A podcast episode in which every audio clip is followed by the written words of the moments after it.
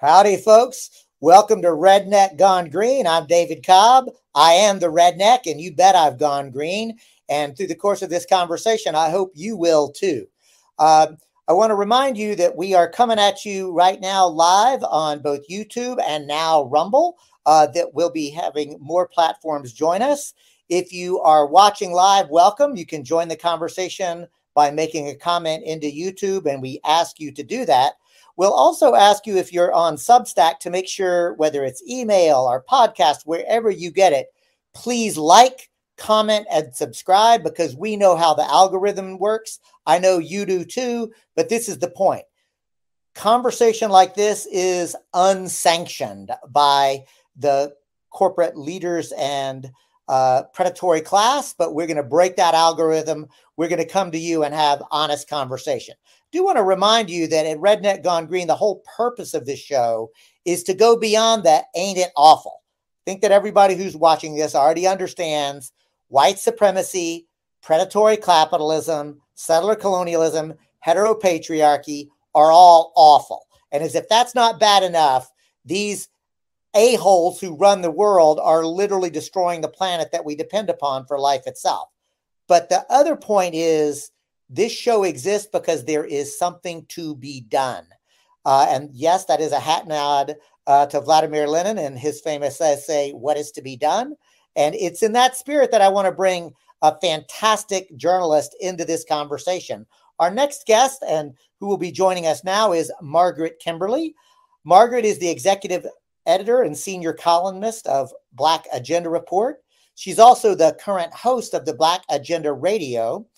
Her new book, Prejudential Black America and the Presidents, was published by Steerforth Press.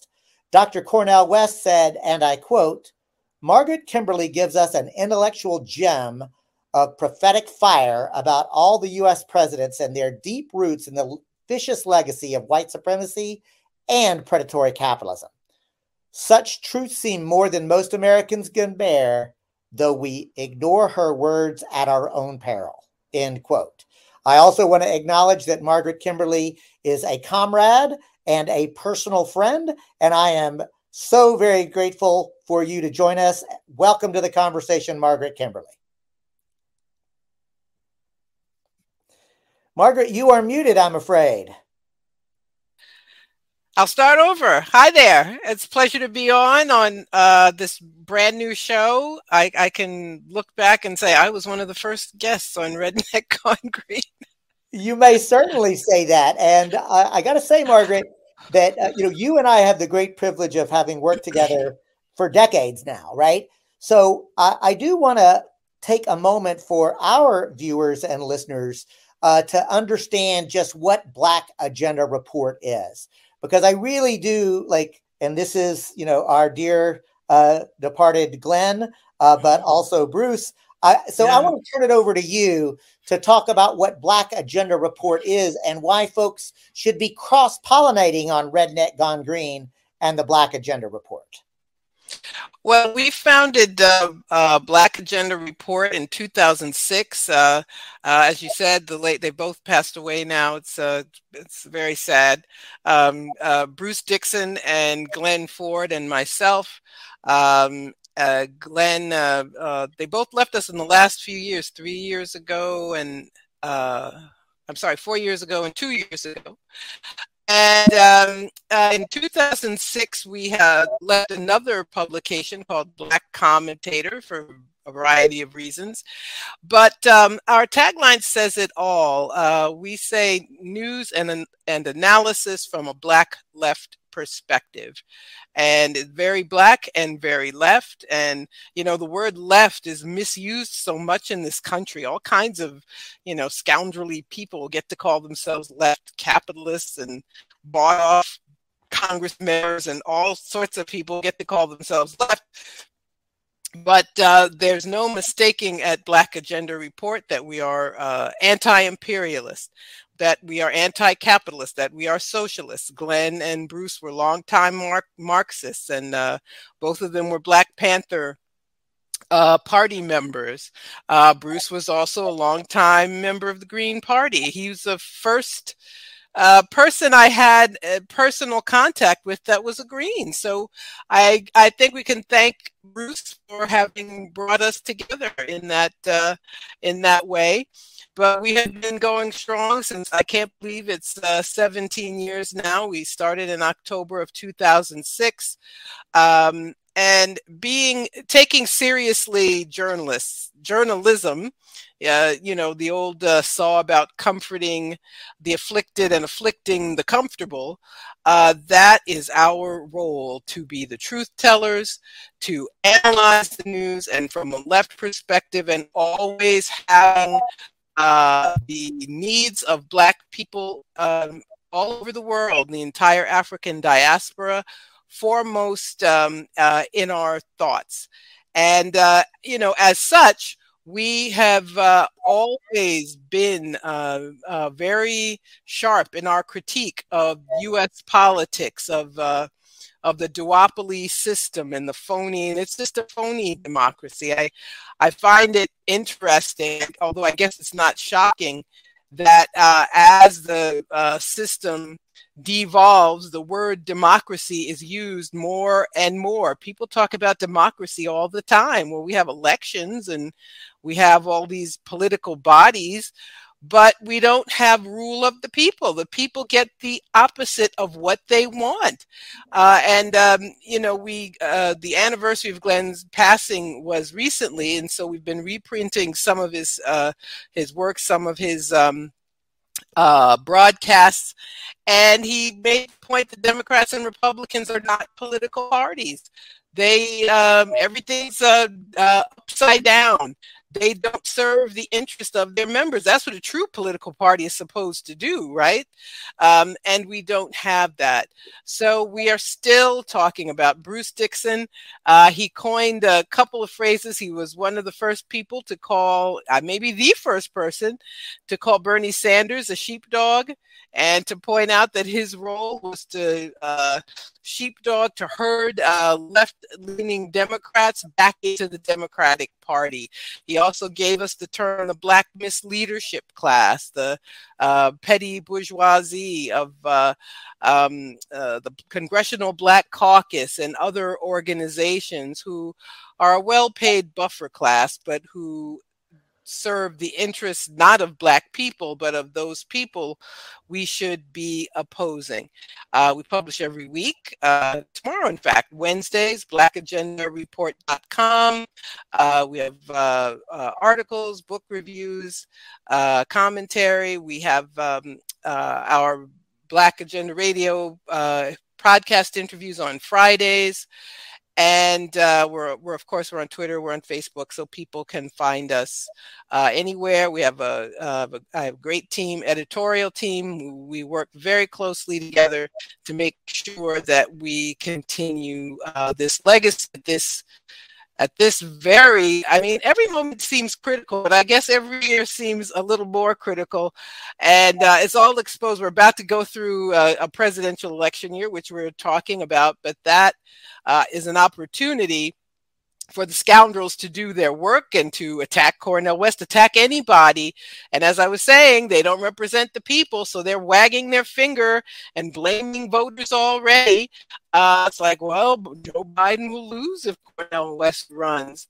Uh, so uh, we see um, all of these things coming to a head. The hottest month in recorded history that we've just been through. Um, and uh, two political parties who, well, Republicans don't pretend, but Democrats pretend that they're going to uh, save us from the uh, same fossil fuel companies that give them so much, so much help. Uh, war in Ukraine, uh, imperialism. Uh, around the world, U.S. declining as a power, but becoming more dangerous even as it declines. And uh, those are the sorts of things that we report on. And thank you, Margaret. So, welcome, folks who are joining. I see that more and more folks are joining us live, which makes me happy. I want to say, uh, give a special howdy to Catherine, who I, I will say is one of the very first financial sponsors of Redneck Gone Green, as well as a shout out and a thank you to Carolyn uh, for joining us to helping us make sure that we're able to bring this show to you. Uh, also, want to welcome Steve and One Human, uh, who have already dropped some notes into the chat.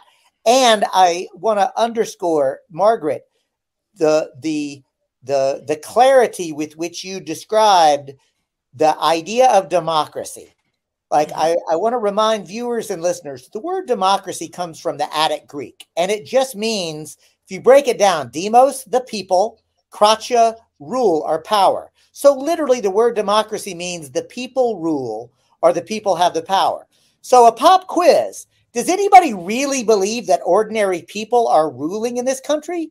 I mean, of course not. Like it's it's it's a farce. It is, as you say, Disneyland democracy, uh, mm-hmm. where we are given the choice of choosing between two corporately filtered candidates of the two corporately sponsored parties. Uh, and are there differences? Of course, there are differences between Democrats and Republicans. But let's be clear about what they agree on. They agree on U.S. empire and hegemony. They agree on a basic capitalist orientation where a small uh, elite will actually control the means of production. They have so much agreement about the broad structure of how society is going to operate. And then they give us distinctions that matter to be sure. But at the end of the day, power is never ceded to the people. And that's why I want to have a conversation about Cornel West, Margaret, because like I happen to know something that uh, others may not know, and that is you literally broke the story that Cornel West had shifted from the the People's Party to the Green Party. Uh, you were like literally the very first journalist to be able to report on that. So I'm going to back up a moment and ask you to, because you are part of the Green Eco Socialist Network that has just endorsed Cornel West uh, for president. You're also a journalist, but a people's journalist. So I'm going to ask you to tell us a little bit about why you are excited on a personal level and as a revolutionary. Why are you, Margaret Kimberley, excited about Cornel West? Well, I'm. Uh, I try to, you know, it's the the reasons we're told to be excited about presidential elections don't matter to any you know any one of our our ilk but to have a, a, a thought leader a clergyman a writer um, an, an activist like Cornel West to run for the Green Party nomination is, uh, I think it's a shot, shot in the arm to the left in general. I think it's a shot in the arm to uh, the Green Party uh, to have a, uh, a Black candidate also who is a recognized leader, a respected person for uh, so many decades. Um, I think I think also it's important to build uh, to build the left, to build the Green Party in this case, and to make the case to stop supporting the duopoly. Uh, all of these scare scare tactics um, have to be um, ignored. What do we get when you get a Democrat? So, what are we being told? Biden has to win. Remember, we were told Biden was harm reduction. Remember that? Biden is harm reduction, not to the railroad workers. He broke their strike. And then has the nerve to say, I'm the union president. Um, remember, uh, Trump was going to get us all killed. He would start World War III. Well, now they're in this uh, uh, proxy war in Ukraine, refusing to talk. Um, uh, Biden literally cannot get the president of China to take his phone calls, can't get Xi Jinping on the phone. And uh, to be told this is the best we can do, this is the best we can have, and that this has to continue, and that you have no other option except to keep doing uh, uh, to keep following this these failures of the people. And it's something you know that's not discussed enough in this country. How many people are struggling are suffering even working people. There are working people who are unhoused, working people who live in the shelter system, who uh, qualify for food stamps and Medicaid. Although they're being kicked off now, nobody wants to talk about that now that the COVID emergency has been declared over. Million, I'm not exaggerating, millions of people have lost benefits that they're entitled to. And that is something that the Democrats and Republicans do not talk about. Joe Biden has, to my knowledge, never given a speech about homelessness. Never. And let's be clear about something, friends. There are more empty houses in the US than there are houseless people. And that is true in every state in the union and in every community. And the ratio of how many empty houses is obscene. The point is, the crisis of houselessness is not a crisis of not having enough houses. No. It is a crisis of capitalism. Is it a crisis of treating houses like a commodity to be bought and paid for at a profit? The same is true about healthcare. The same is true about education. Let's be clear about something. The system is not broken. The system is operating exactly as it's designed to operate, which is to treat human needs as commodities to be bought and paid for at a profit. There is no solution within the capitalist framework for ensuring that all human needs are met. That's mm-hmm. why you'll hear Margaret Kimberley and I unabashedly talking about the need to be post capitalist, anti capitalist. We need a completely new economic system. Now, to be clear, when I go into a pool hall or a bowling alley, and like any good redneck, I do go into pool halls and bowling alleys, I don't typically use the same kind of language that you hear me use on this live stream because I know as a communicator, I've got to talk to the people in the language that they understand. But make no mistake about it, I can have this same conversation using ordinary language and it goes something like this Don't you think the boss man's got his boot on our neck? Don't you think that you've got more in common uh, with other working class black folks than you do uh, with Donald Trump? See, I can have these kind of conversations. Uh, so I just want to say one of the things that I appreciate about Margaret Kimberley and the Black Agenda report is the clarity that they have around what being a leftist means without falling into jargon. I'm also going to take an opportunity to say welcome to David Schwartzman, uh, a, a oh, dear friend and comrade who's just joining us. Expressing Margaret, David Schwartzman expresses delight that the Green Eco Socialist Network has endorsed Cornel West. And David Wilcox has joined in to say, looking forward to petitioning for Cornel next spring. So already the excitement about this campaign is undergoing. I also want to say a word or two, right? Because if for folks who may not know, Cornel West is truly a genuine visionary who has mm-hmm. spent his entire life speaking courageously and plainly about white supremacy, settler colonialism, capitalism, mm-hmm. and heteropatriarchy. His commitment to justice has been unwavering. He has firmly, clearly talked about the inherent dignity of every individual he has a distinguished career as an educator, a philosopher, a social change agent, a public intellectual.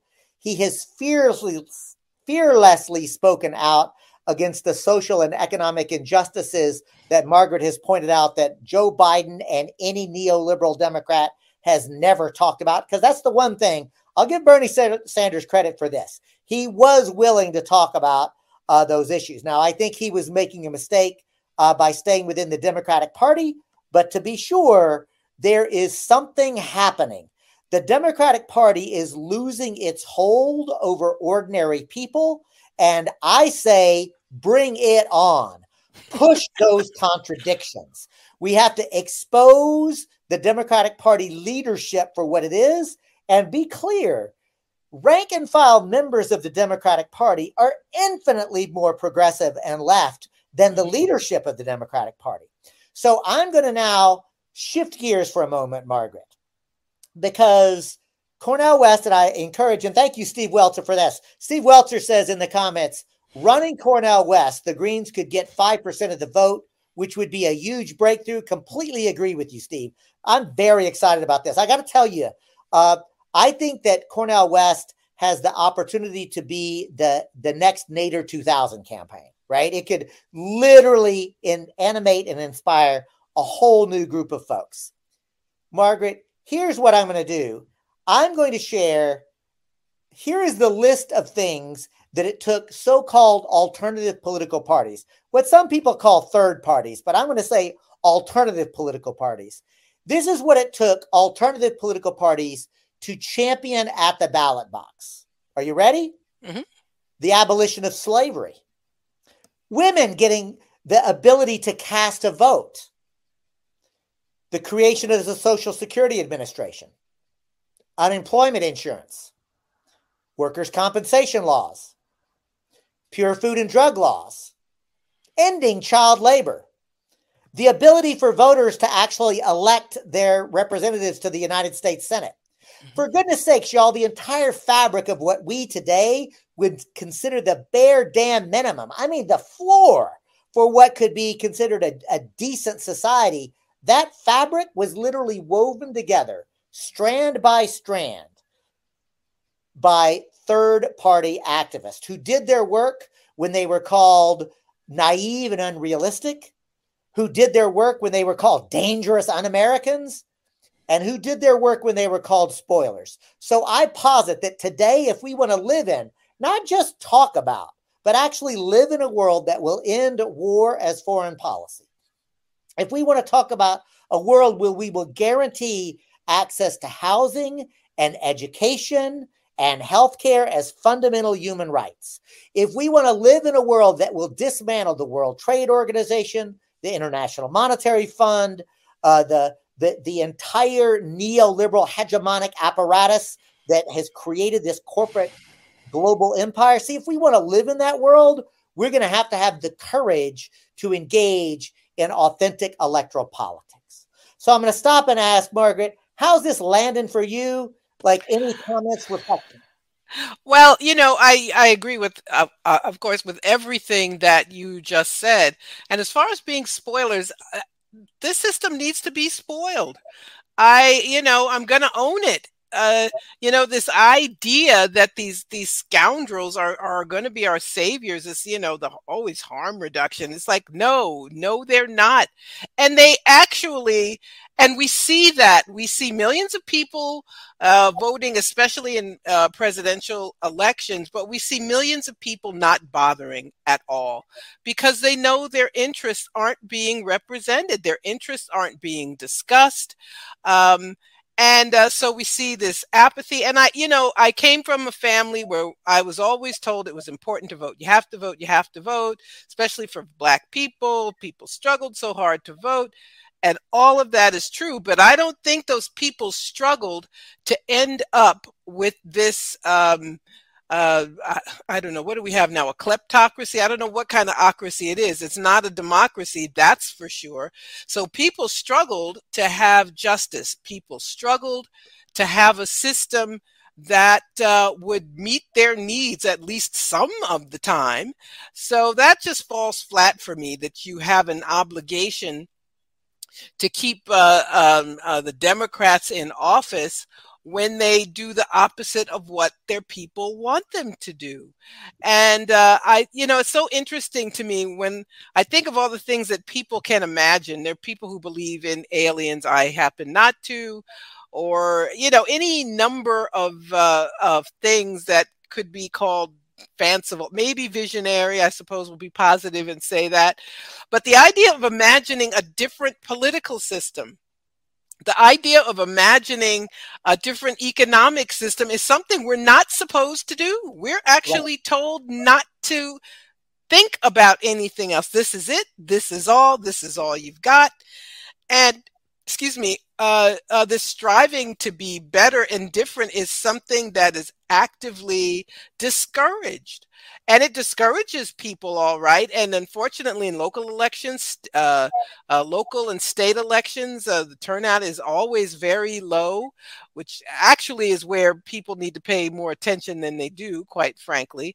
But um, uh, it, it's why we need a Green Party. It's why we need a strong candidate uh, like Cornel West, uh, so that people can hear someone say, someone they respect, someone whom they know, say that the U.S. needs to cut its military budget at least in half. I mean, it, I, am sure it could be um, uh, more than that. Um, I know he was uh, interviewed by Anderson Cooper, who just seemed to be, you know, annoyed that he dared to run and tried to tell him he should say, you know, Vladimir Putin is, you know, um, you know, the worst person ever. But uh, you never see anti-war people on corporate media ever. I mean, like never, never. Right. They don't even, you know, like somebody who's a little too leftish. They they are they're xed out. Um, this is an opportunity for the voices of millions of people to be heard, to be represented, and because we get the opposite of that. I'm going to circle back because I loved how you were talking. Look, to be clear, like black folks and people of color fought, struggled, died for the ability to vote, right? Like, and there's a reason that the ruling elite fight so hard. And I, I correct myself. I have to remind myself not to call them the elite. They're not better than us. the predatory class, uh, the small oligarchic kleptocracy, the predatory class have always used the ability uh, or the the the, the vote uh, and and the, and done their best to prevent elections from being meaningful, right? Mm-hmm. So so I, I, I I and you and I, Margaret, believe in voting. We believe yeah, in yeah. using it, but we're also not electro fetishist. We have no illusion that voting alone is going to bring us into the world that we want. And I also want to say this if you, like me and Margaret, believe that we want to transform society and that we need, and in fact, not only need to, but we have to because of the global climate catastrophe, because of rising fascism. Like, if you hold with conviction that we need to change this system, I tell people all the time if you want to change this system and all you ever do is vote, then you're really wasting your time. Like voting alone is not going to get us where we need to be. But there's a corollary to that, my friends.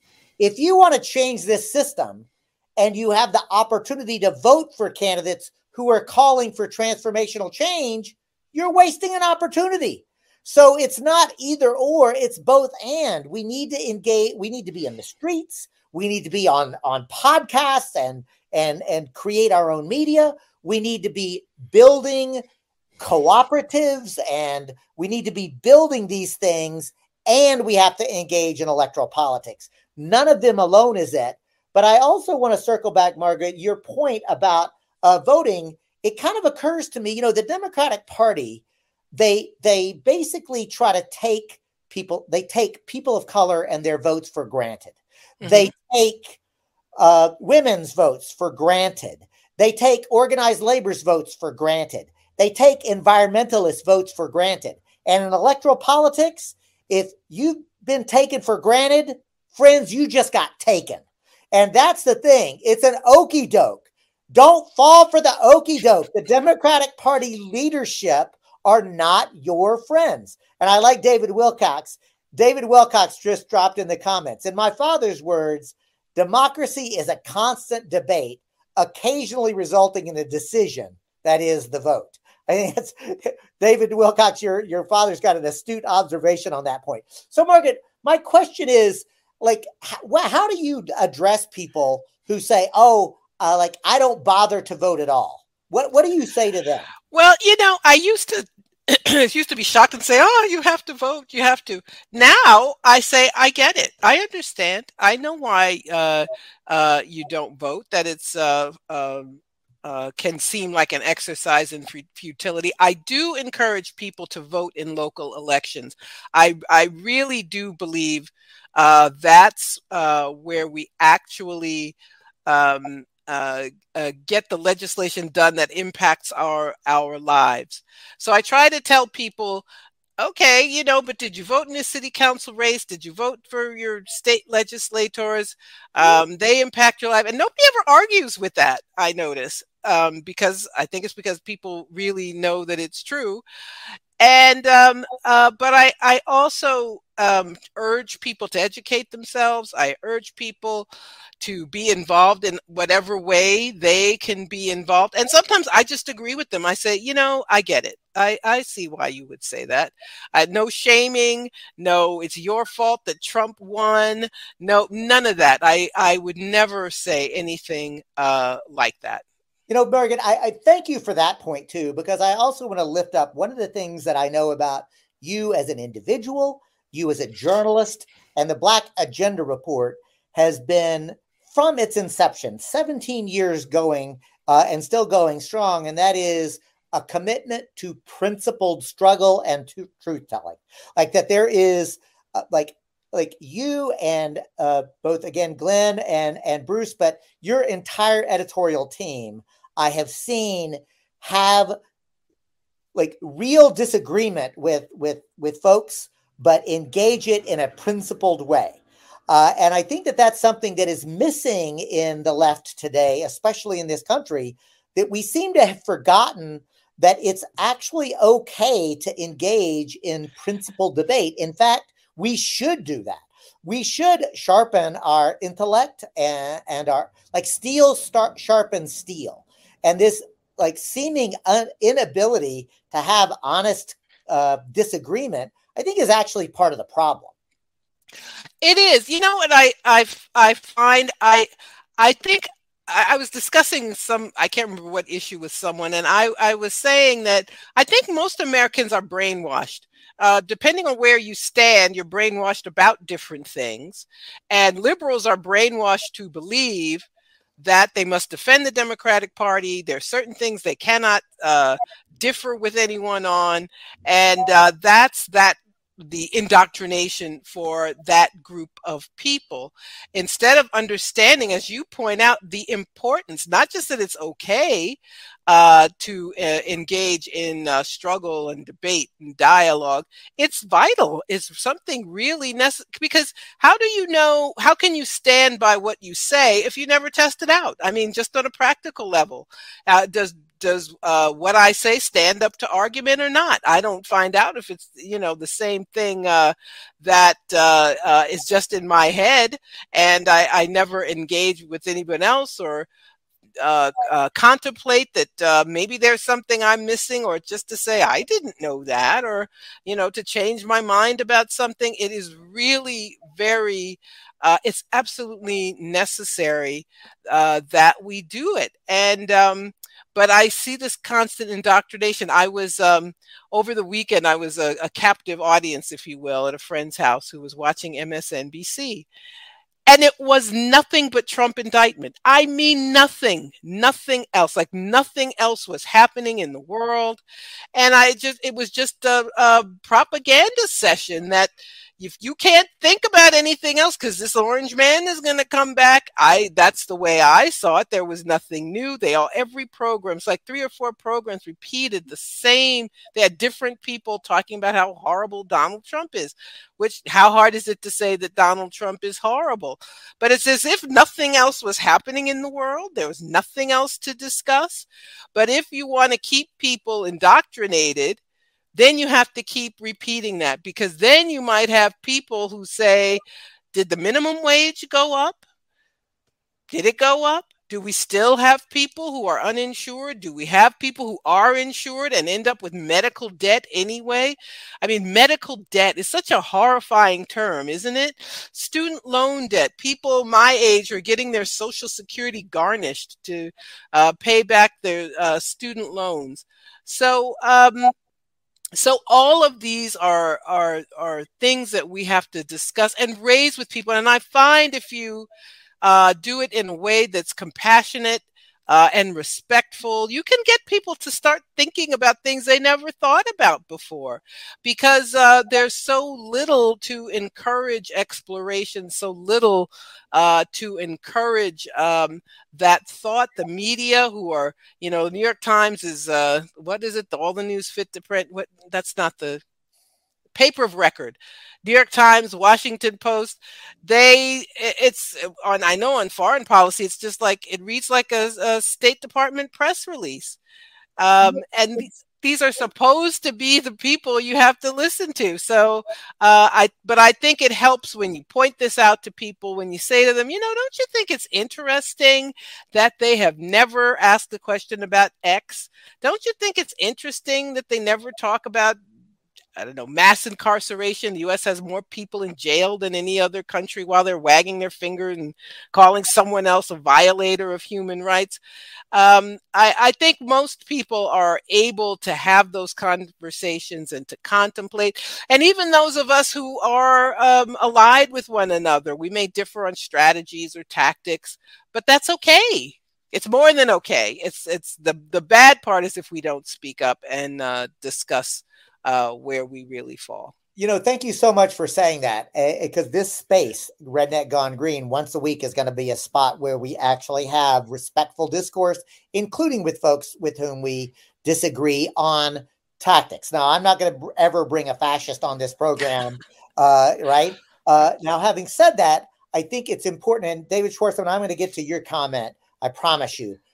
I want to remind myself, viewers, listeners, Margaret's point, and that is the corporate media is designed to ensure not just to, that it tells us what to think, but especially what to think about. Right? Mm-hmm. There's a reason that on the political shows, it uh, uh, like it's either if you tune in to the uh, the liberal version, it's all about Trump indictment 24 7. If you turn into the right version uh, of it, it's uh, Hunter Biden and, uh, you know, uh, 24 7.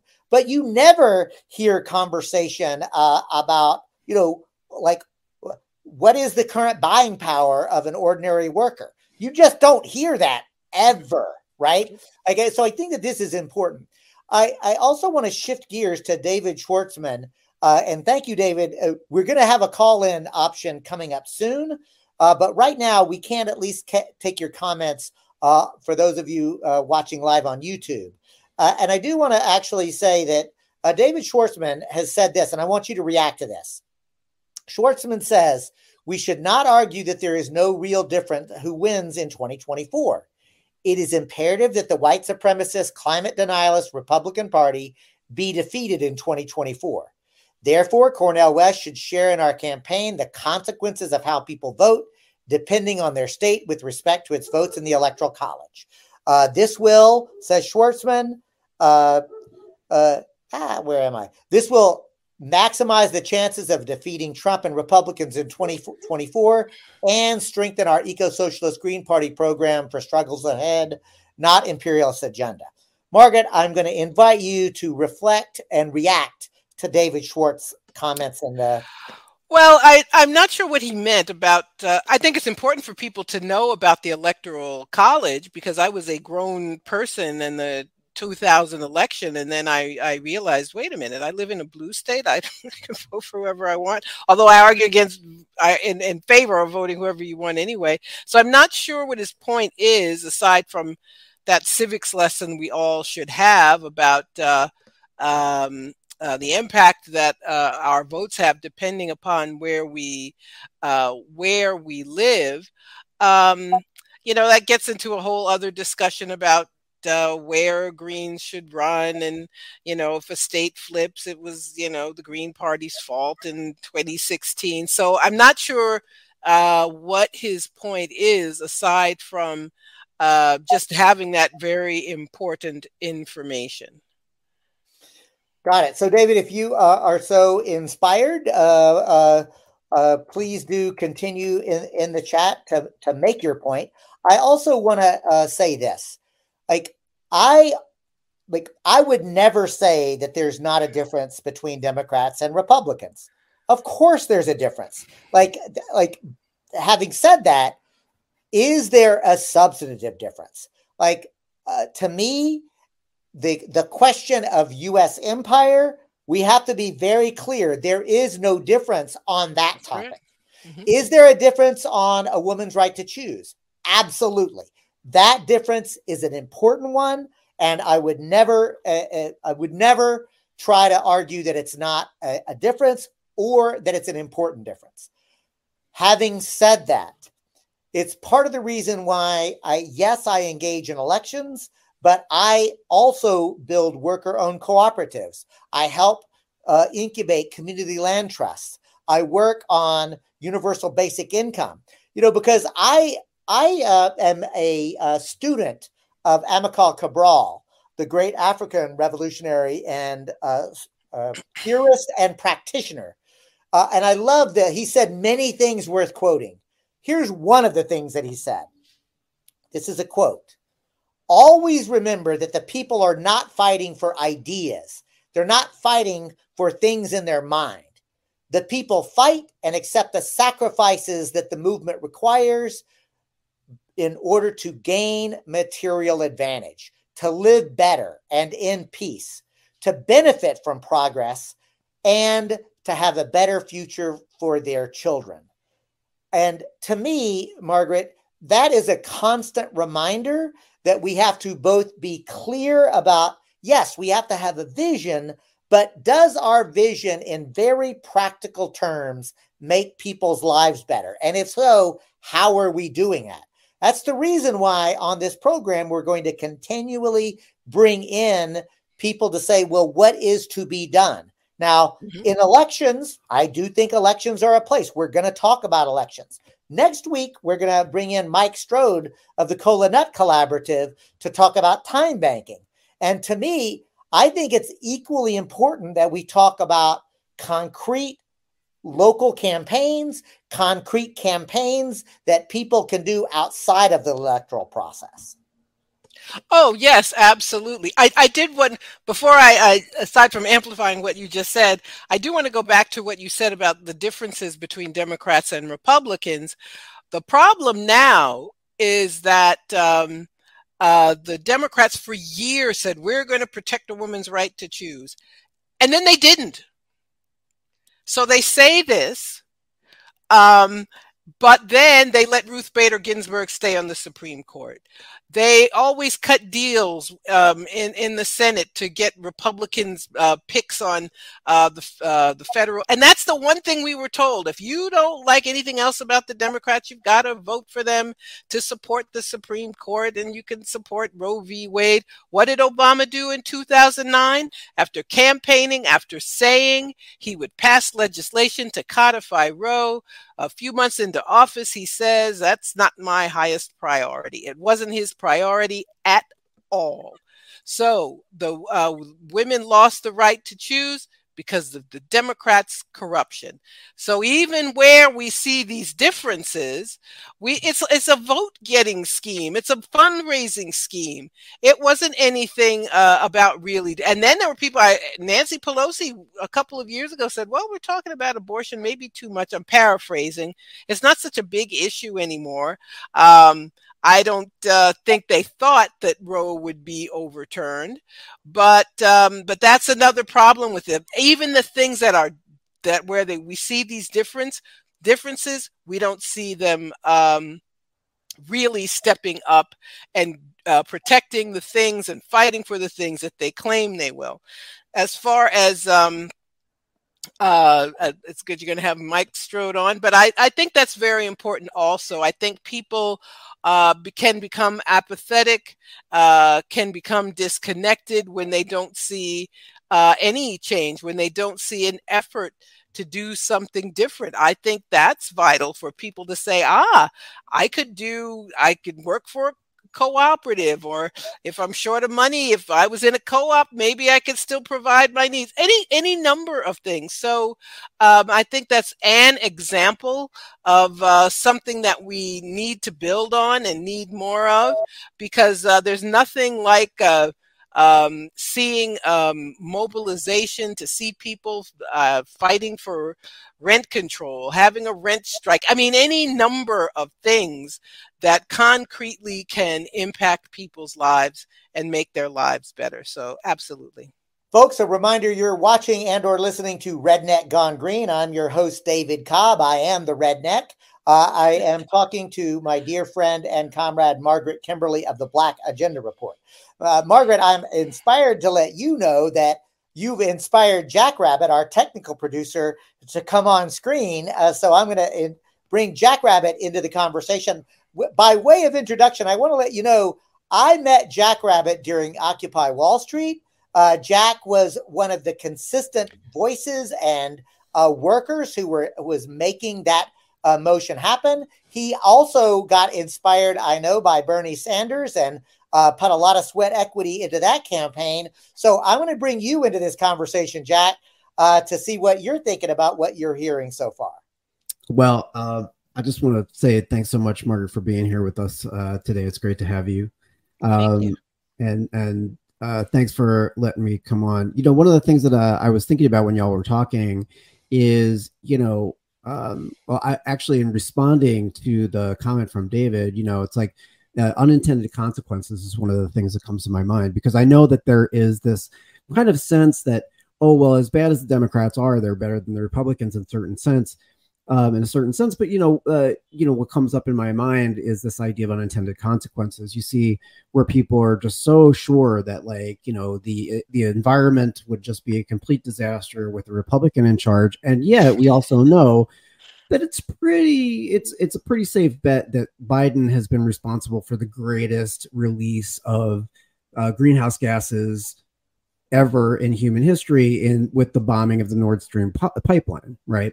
okay we don't talk about that. Nobody's ever talking about that right? So so here you have in that situation this kind of like what i you know what's why i'm saying unintended consequences. You think oh okay well at least you know he's not so bad about like you know working he doesn't he didn't put the uh, for example the head of exxon to be the secretary of state for example. So you think oh he's not so bad but you know no he's really terrible actually. He's done really amazingly bad for the for the planet in a way that you wouldn't have expected or or or or anticipated you know and simultaneously as david said before you know the democratic party is where revolutionaries go to die right so it's like i love that y'all were talking about alternative you know like outs working outside of the two party system and how important that is i think that what i what i want to put to you margaret is kind of like what does it look like within within that context why do we why do we care that that Dr. West is joining the race? How does that how does that work in this world of like that has accepted the duopoly as the default? Well, if you know, with a, a strong candidate like West, uh, people will stop accepting the duopoly as a default, which is a, a very good thing um, uh, people will see that there are new possibilities um, and um, start thinking through these things instead of just accepting uh, you got to vote for the democrats there's nothing else you can do for people to say well wait a second. I see how this really works. Um, and even to be um, uh, you know and we've been saying that you don't have to uh, um, it's not necessary to uh, not be involved in electoral politics at all, but when you are to be involved in a way where you make demands. Well, I'm not going to vote for you unless you do X. This is my issue. I need you to take care of that. Um, all of those things are um, are very important. But I think a person like West, who has so much legitimacy, um, who has uh, for um, many years, I think helps uh, to move people along in that direction. Uh, that the uh, voting for an uh, outside of the duopoly is not going to be some outlandish thing. That it's someone who is trusted, who is respected. I think he can really um, he can really move the needle there. But I, I wanted to uh, touch on something you mentioned about the environment. Biden has more drilling on federal lands than Trump did.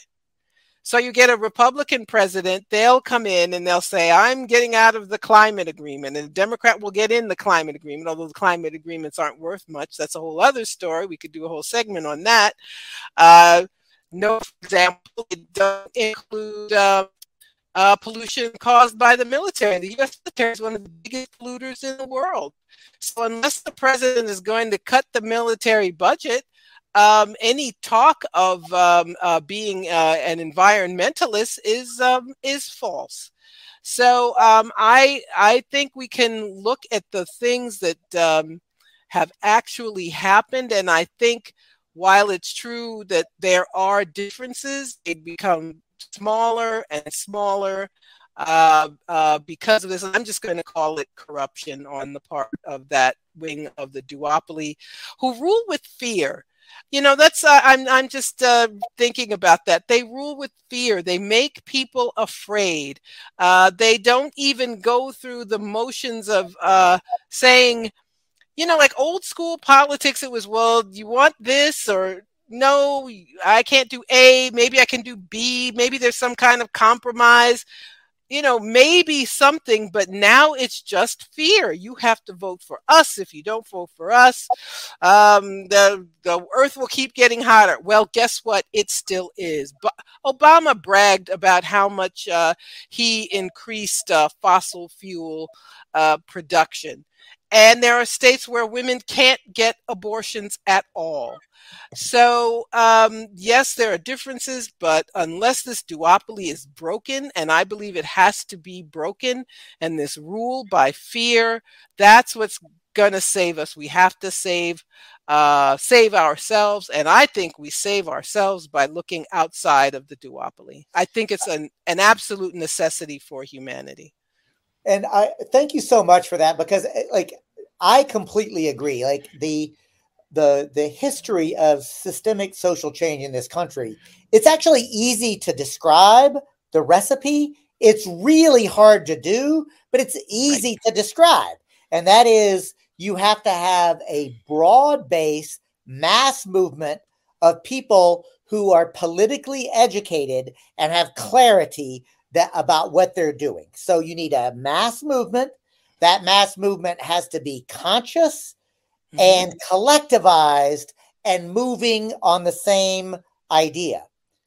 Then you have to have an electoral arm of that movement that is working at the ballot box, right? So, mm-hmm. like, that is a very easy thing to describe, but it's really hard to do all of these things, especially because you have a corporatized media system, because you have a corporatized education system, because the duopoly and the the the predatory class have created this narrative that constantly are bombarding us. And I'll tell you, you know, Margaret, sometimes I think, you know, I uh, it depends on what side of the bed I wake up on, right? Because some days I'm like, oh my God, we'll never win. Like, look at the billions of dollars uh, that is spent daily on inoculating and, and indoctrinating and uh, and so forth. We'll never win. But sometimes I wake up on the different side of the bed and I say, there's no way that ultimately we won't prevail because it takes them billions of dollars to prop up this corrupt system, because it takes billions of dollars to try to keep us separated. And the more we talk to each other, the more power we feel we have. Yeah, and I, I am glad you mentioned the um, uh, mass movements. You know, one one of the things that I uh, makes me so angry, especially about uh, black the black misleaders that uh, Bruce Dixon uh, labeled, that they fetishize the civil rights movement, the liber- liberation movement of the '60s and early '70s, but the thing everybody forgets is that that was led by the people. It was the demands of the people that brought about change. People who could not vote got voting rights for the whole country. Um, and people made demands. They made demands they knew the system did not and want to meet. They made them anyway.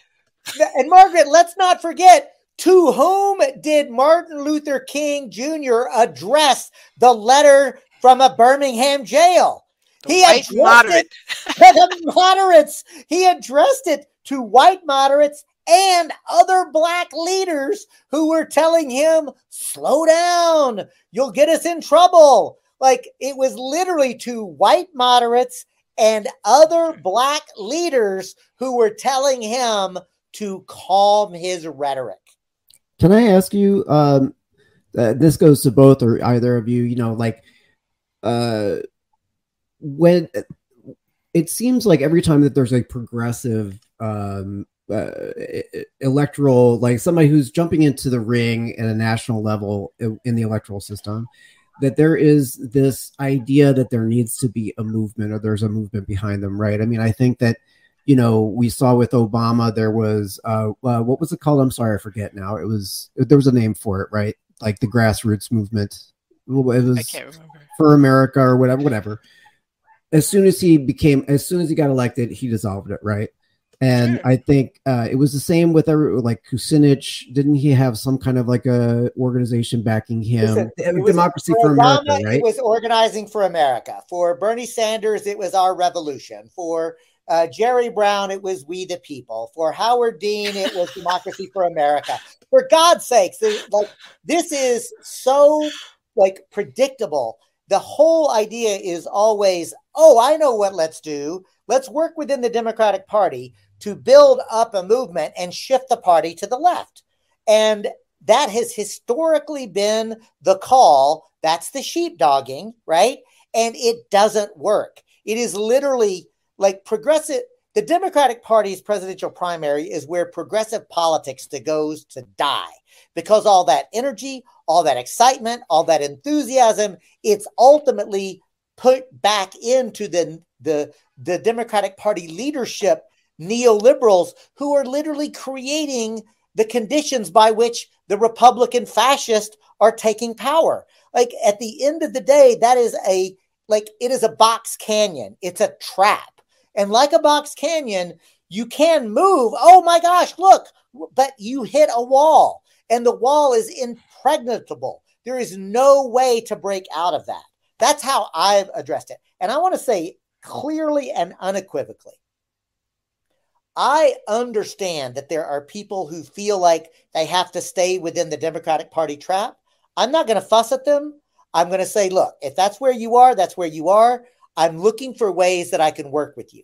So if you want to work with me on universal basic income, worker owned cooperatives, public banking, proportional representation, ranked choice voting, I've got a menu of things that I work on uh, that I think that people can work on outside of electoral politics. But when it comes to electoral politics, I have clarity that we need to build a people's party that is not beholden to corporate America. And even if you're going to be a Democrat, I've got this question. If you're going to run for office, will you make a pledge that you will not seek or accept corporate money? Because that question will wash out 98% of every Democratic Party candidate. Well, you're right, but but now we have people who say I don't take p- corporate money, and then they vote the same way. So they may actually, you know, not accept corporate money, but it's uh, it's such a, a scam and a, and a sham that and, and, this is the thing that's so insidious about it. It really makes me so angry. That means they know what the people want. If you're campaigning saying, I'm not going to take corporate money, they know people don't trust corporations. That's why they say it and so they know what that's what people want that's they know that's the right thing but the party is completely subsumed within the the bowels of corporate interests and the lead why does somebody like Nancy Pelosi a, a multi-millionaire why was she the speaker of the house because she was a multi-millionaire that's why so, and then you get a new guy and, oh, there's a, you know, young black person. He's like, well, you know, they listen, he had his job interview, so he's not going to represent anything differently than she did. But, um, uh, I, I, you know, I have, in case you can't tell, I, um, I see very clearly that um, uh, we have to get away with them get away from them even as we as you point out we want to engage people who may not be there yet. Um, and i think you can also engage those people by doing something ourselves. Um, uh, and uh, uh, not by uh, being uh, uh, overly critical of of them. Yeah it seems to me like the key point is to be able to have something that's happening substantial that's that's tangible outside of the electoral process because you know one of the things that you you know i think totally rightly pointed out margaret and this is something that i don't i, I just don't think people have internalized enough you know is that politicians at this and politicians have always said just what they think people want to hear and unfortunately right today's modern politician you know, says what the left wants to hear. And and people think, oh wow, oh they're saying this thing and it sounds very leftish. You know, that's really hopeful. It's like, no, it's not. Look at Kamala Harris, who was like senator in California, right? The most liberal state in the country. She, and we know she says whatever she has to say. So she'll say something like, oh, well, I've signed on to Medicare for all. Do you think she actually gives a goddamn about that? Oh, Let no, I guarantee you she does not. But she knows that the people she thinks will vote for her those are the people that she's she's appealing to and so that's why i think like regardless if you're green democrat republican regardless right we need to be able to have people who have lost hope and lost faith right because no matter who says what they say whether it's bernie or even Dr. West. I mean, like, I listen. I'm uh, you, don't know me. I love Dr. West. I think he's amazing, and I'm grateful for what he's doing.